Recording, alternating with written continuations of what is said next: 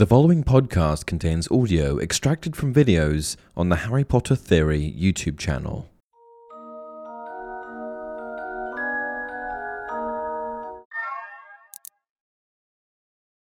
Hey everyone, welcome to another installment of Harry Potter Theory. In 2016, we finally got Fantastic Beasts and Where to Find Them, the first installment of an alleged five part film series introducing us to a new Wizarding World one so similar yet so different. It highlighted what the Wizarding World was like in a different era in different parts of the world, and placed an emphasis on all sorts of new and never before seen characters, creatures, and places. We saw the Wizarding World in America for the first time creatures like Nifflers, new magic, new protagonists, and even a new antagonist. The first film was an entirely new magical experience, showing us so many unfamiliar things in a world that had become otherwise so familiar. And just two years later, in 2018, the follow up film came Fantastic Beasts The Crimes of Grindelwald. Crimes of Grindelwald was able to continue on the path that the first film had laid, introducing us to so many new concepts and ideas. However, they were also able to interweave aspects of the magical world that we were already familiar with, aspects from the original Harry Potter films. This was a good strategy to try and reel in and captivate audiences that were heavy hearted of the veritable lack of old Harry Potter content, the content that we had grown up with. But this is also where things started to hit the fan. Despite the very best efforts of Warner Bros., each of the Fantastic Beasts films released thus far had come under heavy scrutiny from their magical fan base, mainly being criticized for a plot that seemed a little all over the place. However, the negative attention was duly noted, prompting big changes for the three films still to come in the franchise. Negative reviews and weak box office receipts of the whole series was something which Warner Bros. noticed quite suddenly, raising serious concerns about their plans to launch five series of spin offs. Warner Bros. has now shown a great deal of confidence in giving the third series with a great deal of effort not to replicate the fate of previous films. The negative attention forced filmmakers to reevaluate their strategy and actually pushed the film's release date back so that they could take extra time to rewrite the screenplay. They even enlisted the help of Harry Potter alumnus Steve Kloves, who was an integral part of the Harry Potter films. Things were looking good, and in 2022, a whopping four years after the release of the Part 1, we finally got Part 3 Fantastic Beasts The Secrets of Dumbledore. But unfortunately, this one suffered the same fate as the first two, putting Warner Brothers in the uncomfortable position of putting a halt to production on the follow up films. At least, it very much looks that way. Fortunately for casuals, 3 did complete the story in a way. Dumbledore and Newt managed to defeat, sort of, Grindelwald. The real Qilin selected a new Supreme Mugwump. Newt and Tina reconcile, and Jacob proposes to Queenie. But for those with a deeper understanding of Harry Potter lore, they'll know that there is still a lot missing. And the very first hint that we're missing some things is in the very first installment of the Harry Potter series, when Harry views a chocolate frog card with Dumbledore's name on it. Albus Dumbledore, currently headmaster of Hogwarts. Considered by many the greatest wizard of modern times, Dumbledore is particularly famous for his defeat of the Dark Wizard Grindelwald in 1945. And there it is famous defeat of Dark Wizard Grindelwald in 1945. Secrets of Dumbledore ends in 1932, which leaves a whopping 13 years entirely unaccounted for. Because a new Fantastic Beasts film seems improbable at this point, today I'm going to be filling in the blanks, taking a look at those 13 long years we may never get a chance to see on screen. I can only operate within the existing lore, so there's certainly still going to be some missing information, but bear with me. Quick summary. Before we dive into what happens after part 3, let me first just provide a very brief recap of what has happened so far. Fantastic Beasts 1 came out nearly 8 years ago at this stage, so I believe a refresher is in order. Fantastic Beasts 1 Fantastic Beasts and Where to Find Them takes place in the year 1926. The film follows the adventures of Newt Scamander, a wizard and magical creature enthusiast from England, as he arrives in New York City. He carries a mysterious suitcase filled with various magical creatures. Upon his arrival, Newt's suitcase gets accidentally swapped with that of Jacob Kowalski, a No-Maj factory worker. Some of the magical creatures escape, and Newt endeavors to recapture them with the help of Jacob. Their actions catch the attention of Tina Goldstein, a former Auror who's been demoted to a menial position in the Magical Congress of the United States of America, MACUSA. Newt eventually discovers a young Obscurial named Credence Barebone, who is under the abusive care of his adopted mother, Mary Lou. An Obscurus is a dangerous and dark parasitic force formed by the suppression of magical abilities. And for reasons that are later explained, Percival Graves, a high ranking Auror at MACUSA, is particularly interested in young Credence.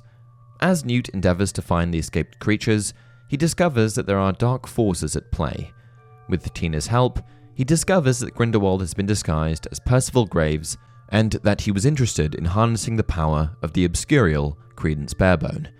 The film concludes with Newt, Tina, Jacob, and Queenie, Tina's sister, successfully apprehending Grindelwald and preventing the Obscurus from causing further destruction. In the end, Jacob's memories of the magical world are erased due to MACUSA regulations, and Newt departs for Europe. Fantastic Beasts 2. Fantastic Beasts The Crimes of Grindelwald takes place in the year 1927, shortly after the events of the first film. The story follows Newt Scamander as he is enlisted by Albus Dumbledore to help thwart the plans of the Dark Wizard, Gellert Grindelwald. Grindelwald escapes from MACUSA and sets out to gather followers who share his belief in wizarding supremacy. Newt is initially reluctant to get involved, but is convinced by Dumbledore's request to find Credence Barebone, who is believed to be the key to stopping Grindelwald's reign of terror. Meanwhile, in Paris, Newt encounters his former love interest, Leta Lestrange, who is now engaged to his brother, Theseus. Leta's complex past intertwines with the search for Credence. As Grindelwald gains power, tensions rise within the wizarding community. Newt, along with Tina, Jacob, and Queenie, join forces to find Credence before Grindelwald does. They discover that Credence is on a quest for his true identity, seeking answers along the way. In the climactic battle, Grindelwald convinces Credence to join his cause by promising information about his past. Queenie aligns herself with Grindelwald, driven by her desire for freedom to marry Jacob, who she believes cannot legally wed her due to wizarding laws. The film ends with Grindelwald's rally, where he reveals his true intentions for a wizarding revolution, setting the stage for the upcoming conflict between him and the Resistance, led by Newt and his allies. Before the credits roll, Grindelwald reveals to Credence that he is actually a member of the Dumbledore family, and that his real name is Aurelius Dumbledore. Fantastic Beasts 3 Fantastic Beasts 3 The Secrets of Dumbledore takes place in the year 1932. The film starts with Albus Dumbledore and Gellert Grindelwald briefly meeting in a muggle tea shop and acknowledging their mutual feelings. Grindelwald then reveals his plan to destroy the muggle world, which Dumbledore denounces as madness, explaining that he once supported this ideology in his youth, but has since changed. Meanwhile, in Quailin, China, Newt Scamander helps a Qilin give birth, but Grindelwald's followers attack, killing the mother and kidnapping one of the newborns. Grindelwald intends to harness the baby's precognitive powers. However, Newt saves the other twin Qilin, Unable to directly challenge Grindelwald due to a blood pact, Dumbledore recruits Newt, his brother Theseus, Lally Hicks, Yusuf Kama, Jacob Kowalski, and Bunty to stop Grindelwald's plan. They travel to Berlin, where they plant Yusuf as a spy in Grindelwald's inner circle. Grindelwald convinces the International Confederation of Wizards to clear him of charges and allows him to run for Supreme Mugwump of the ICW. Grindelwald's acolytes arrest Theseus and plan to assassinate a Brazilian candidate. Newt goes to the Erkstag prison to free Theseus. Jacob and Lally escape but are framed for attempting to kill Grindelwald. Credence, who battles Dumbledore, realizes he's Aberforth's illegitimate son and questions his loyalty to Grindelwald. Later, leaders from the wizarding world gather in Bhutan for the Walk of the Qilin ritual. Grindelwald uses necromancy to reanimate the dead Qilin and manipulates it to choose him as the new Supreme Leader. The team arrives and confronts Grindelwald's followers. Queenie renounces Grindelwald and his corp Jacob. The surviving Qilin is revealed, bowing to Dumbledore and a chosen alternative Supreme Leader, Vicencia Santos. Enraged, Grindelwald tries to kill Credence, but Aberforth and Dumbledore protect him. Their clashing spells break the Blood Pact, and Grindelwald escapes. Aberforth accepts Credence as his son, and Jacob and Queenie marry. Dumbledore thanks Newt before disappearing into the night. And on that note, we should be just about up to date. What next?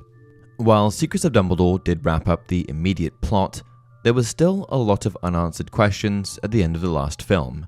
Questions like what was the fate of the newly introduced Dumbledore family member Aurelius Dumbledore slash Credence Barebone? And who is his mother? What's going on with Tina and Newt? What really happened with Ariana Dumbledore? How did she die? What happened to Nagini after Crimes of Grindelwald? And finally, what happened to Grindelwald? While I won't be able to get as granular as I might like due to obvious limitations on published lore, here are some long awaited answers to these unanswered questions. Credence. After the events of the Walk of the Qilin ritual, Credence is in immense pain, and we witness his father Aberforth carrying him down a set of stairs. He looks to be in particularly rough shape. However, he also accepts his father's invitation to go home with him to Hogsmeade and Aurelius, who now recognizes himself by his birth name, is taken back to Scotland and Aberforth's home at the Hogshead Inn through a portkey from Bhutan. The implication here is that Aberforth is going to try and nurture his son back to good health. However, although Aurelius survives Grindelwald's attempts to kill him, his obscurial nature continues to poison him, which leads us to believe that he has little time remaining. From there, things are left a little ambiguous but there are a couple of clues that provide insight into what happens to the newly recognized Dumbledore. In his weakened state, we witness Credence's phoenix flying off into the distance, and in case you've forgotten, something very similar happens to Dumbledore after his death in Half Blood Prince. As he lay there, he became aware suddenly that the grounds were silent. Fawkes had stopped singing, and he knew, without knowing how he knew it, that the phoenix had gone, had left Hogwarts for good just as Dumbledore had left the school, had left the world, had left Harry. Credence's phoenix leaving casts a rather ominous shadow over the fate of Credence, and to me, this suggests that his time may have been very limited. Pair that with his deteriorating health and abrupt end to his existence in Harry Potter lore, and I'd be willing to bet that Credence died fairly shortly after his reunion with his father. Tragic, but likely. No information has been provided as to who Credence's mother was, but my best guess is that it was a muggle woman from Godric's Hollow. Tina and Newt. Despite a budding and, dare I say, unusual romance between Newt Scamander and Tina Goldstein in the first two films, she is strangely and abundantly absent from the third film. This left many fans confused as to what comes of their relationship. The fairly unsatisfactory answer behind Tina's absence is that she has taken on a new role as head of the Auror department, but to me, this never quite made any sense. I'm really not sure what could have possibly been more important than taking down the largest imminent threat in the wizarding world, helping the man she loves, and, oh, I don't know, saving her sister? Of course, Tina does show up at the very end of the film, much to a thrilled Newt, making an appearance at Jacob and Queenie's wedding, but things are still left awfully unclear.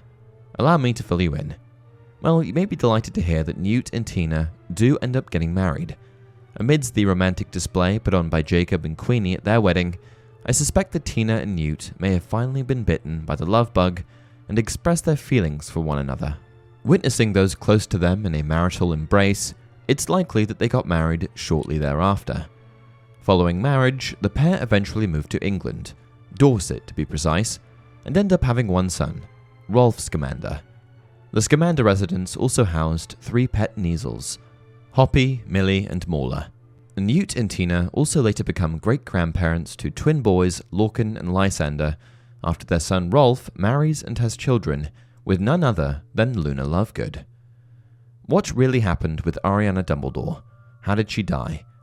It shouldn't come as much of a surprise to anyone that Dumbledore carried with him an insurmountable amount of guilt for his role in the death of his sister and the conventional understanding of her death was that she was caught in the crossfire of a three way duel between Albus, Aberforth, and Grindelwald. Beyond that, nothing else is revealed regarding Ariana's fate. But I think it may have been Albus's spell that ended up killing her. Right from the very beginning of the Fantastic Beasts franchise, Grindelwald displays a strong obsession with controlling the obscurus Credence Barebone, and I think that this obsession stems from his past encounters with Ariana. I suspect that Ariana, an obscurial herself, was able to overpower Grindelwald during a fight that ultimately led to her death. In her confusion, Ariana took Grindelwald's wand, possibly attempting to save Aberforth from the Cruciatus curse that Grindelwald was torturing him with. However, it was Albus who ended up killing Ariana during the incident, which later gave him the ability to defeat Grindelwald. I suspect that Grindelwald had possession of the Elder Wand before his encounter with Albus, Aberforth, and Ariana in Godric's Hollow. There would have been enough time for this, as Aberforth mentioned that they had known each other for a few weeks before he was about to return to school. Grindelwald had been researching the wand during the beginning of the summer after leaving Durmstrang, and likely already had knowledge of the Hallows before meeting Albus. During the fight, the allegiance of the Elder Wand shifted to Ariana first, then to Albus. This explains why it took Albus so long to confront Grindelwald directly. He knew that doing so would confirm that he was the one who killed Ariana. In essence, Albus carried the weight of this guilt for the rest of his life. I'm not even remotely suggesting that Albus killed Ariana intentionally, but I do think that it was his spell that killed her. And I think that this also explains the highly complicated dynamic between Albus and Aberforth. What happened to Nagini after crimes of Grindelwald? Similar to Tina, Nagini drops off the face of the earth after the crimes of Grindelwald, and this is likely due to her irrelevance to the story as the films progress. However, there was undeniably a fair bit of character development for Nagini, and I, for one, became invested. We also know that she eventually becomes Voldemort's sidekick. But how and when does she make the transition from a helpful and kind woman to an evil snake? Unfortunately, there is zero information available that fills the void between Nagini's last known appearance in 1927 and the 1980s, when Nagini meets Voldemort in the forests of Albania. At this point, Nagini would have likely fully assumed her snake like form, and Voldemort would have been hiding in his disembodied state following his defeat at the hands of the Potters. In case you forgot, Nagini suffered from a blood malediction, which meant that she was destined to transform into a snake. In youth, a maledictus can transform back and forth at will, but as they grow older, they have less and less control, resulting in an inevitable and permanent transformation into their animal form. What their initial interaction would have looked like is anyone's guess. However, we do know a couple of things about Voldemort that would have helped him in interacting with a giant snake. First of all, Voldemort is the descendant of Salazar Slytherin. This means that his connection to snakes is strong, and that he can communicate with them due to his ability to speak Parseltongue. I suspect that Nagini, who would have been stuck in her maledictus form for quite some time at this point, would have probably leaped at the opportunity to finally speak with someone. She was a lost maledictus devoid of communication, and finally she encountered someone who could understand her. It was someone that she could tell her story to. Whether Voldemort would have been able to recognize that she was a maledictus or not is unclear, However, he is an extremely versed legilimens, so I'm sure he could have taken a look inside of her mind and figured it out. At this point in time, both Nagini and Voldemort were a bit lost in the world, similar to when she first met Credence. Nagini was stuck in a snake form, an entirely new identity, and was completely devoid of human interaction. She probably had no idea what her next move was going to be, and she must have been incredibly lonely. In Voldemort's case, he had just been recently defeated and was likely also at a bit of a loss for what to do next. For these reasons, I think that it is only natural that the two would pair up, each of them having something to offer the other. Without Nagini, it would have been considerably more difficult to return to a corporeal form, and without Voldemort, Nagini would have had no purpose in the world and no one to talk to. She would have just been alone. Nagini became instrumental in Lord Voldemort's survival before he could be restored to his real body, and her venom was even used as an elixir that helped him to survive. It was one of the primary ingredients in a potion that he used to rebuild his strength.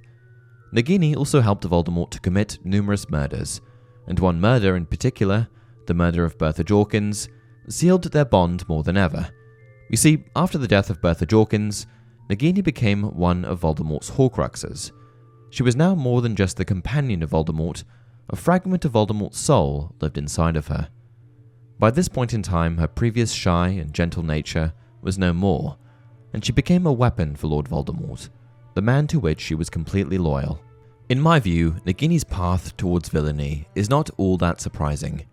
She was born with a blood curse, and for the first few decades of her life, she was tormented and forced to perform by an abusive travelling circus. Nagini forms a temporary alliance with Credence in the crimes of Grindelwald, coming together due to their shared experiences as outcasts and their desire to find belonging and acceptance. Despite knowing each other for a relatively short period of time, the pair form a strong bond. However, this is relatively short lived. At Grindelwald's rally, Nagini tries to convince Credence to stay with her. However, Credence doesn't listen to her and instead decides to join Grindelwald in order to learn his true identity. Devastated Nagini also witnesses Leta's death and is just barely apparated to safety by Yusuf. Abandoned by the only person that she felt she could rely on, and continuing to deteriorate from her blood malediction, it's likely that Nagini simply gave up and lost faith in others entirely. What happened to Grindelwald? As Grindelwald's power grew, many believed that Albus Dumbledore would be the only one capable of stopping him. However, due to a blood pact made in their youth, Dumbledore was, for many years, unable to directly confront Grindelwald. In 1927, the blood pact vial was stolen from Grindelwald by Newt Scamander, and when given to Dumbledore, he hoped to break the pact. In 1932, Dumbledore and his brother Aberforth intervened when Grindelwald attempted to harm Credence Barebone, leading to the breaking of said blood pact. This finally left the door open for Dumbledore to challenge Grindelwald in a duel. By 1945, some 13 years after Secrets of Dumbledore ended and his temporary defeat, Grindelwald had managed to make quite the comeback. He managed to rally support through a combination of strategic manipulation and persuasive rhetoric. Utilizing his charisma and captivating speaking abilities, Grindelwald aimed to appeal to the sentiments and fears of wizards and witches who were disillusioned with the existing order. He skillfully painted a picture of a future where wizards would assert their dominance over muggles, promising a world in which the magical community would no longer be forced to hide or live in fear. The very same type of language that once convinced Albus Dumbledore. The only difference was that this time around, Grindelwald didn't attempt to hide his darker nature or more sinister intentions. And by 1945, the public outcry against Grindelwald became too strong. His presence could no longer be ignored, and he could no longer be allowed to grow his forces unchallenged. This resulted in Albus Dumbledore, the Wizarding World's only hope, finally confronting him in a legendary duel, ultimately winning and obtaining the allegiance of the Elder Wand. Exact details of the duel are far and few between, but British pureblood wizard Elphias Doge described their duel as the greatest of all time, and that no duel ever matched it. Given that both wizards were immensely powerful, I suspect that the allegiance of the Elder Wand had something to do with the outcome. I think that Dumbledore is more powerful on paper, but I suspect that the Elder Wand may have evened the playing field. We know that Grindelwald physically possessed the wand, but we also know that the Elder Wand is rather temperamental. Given that Grindelwald ended up surviving the duel, I suspect that Dumbledore may have simply ended up disarming him in some way, gaining allegiance of the wand and gaining an even larger advantage. As for the spectacle that was the duel itself, I expect it was an impressive display of elemental magic. Both Grindelwald and Dumbledore are known for utilizing this type of magic in dueling settings, and I suspect that they both pulled out every spell in their arsenal. After the duel, Grindelwald was imprisoned in Nurmengard, the very same prison that he had built for his enemies. Grindelwald remains there for many decades and never makes any sort of an attempt to escape. He is later killed by Voldemort, who seeks him out in search of questions regarding the Elder Wand. Before his death, he laughs in Voldemort's face. Grindelwald didn't fear death, Voldemort, or anything else and in these final moments, he did show a hint of remorse for his actions many decades prior, entirely unwilling to help the new Dark Lord and his reign of tyranny. And I suspect that's where the films would have ended. There are also a plethora of Harry Potter events that take place in this timeline, like Tom Riddle being brought to Hogwarts, for example, but for those, you'll have to go and watch my other video. If you have more questions, I'd be happy to answer them below, or if they're intricate enough, or if there are enough of them, in another video. Until next time, remember, it does not do to dwell on dreams and to forget to live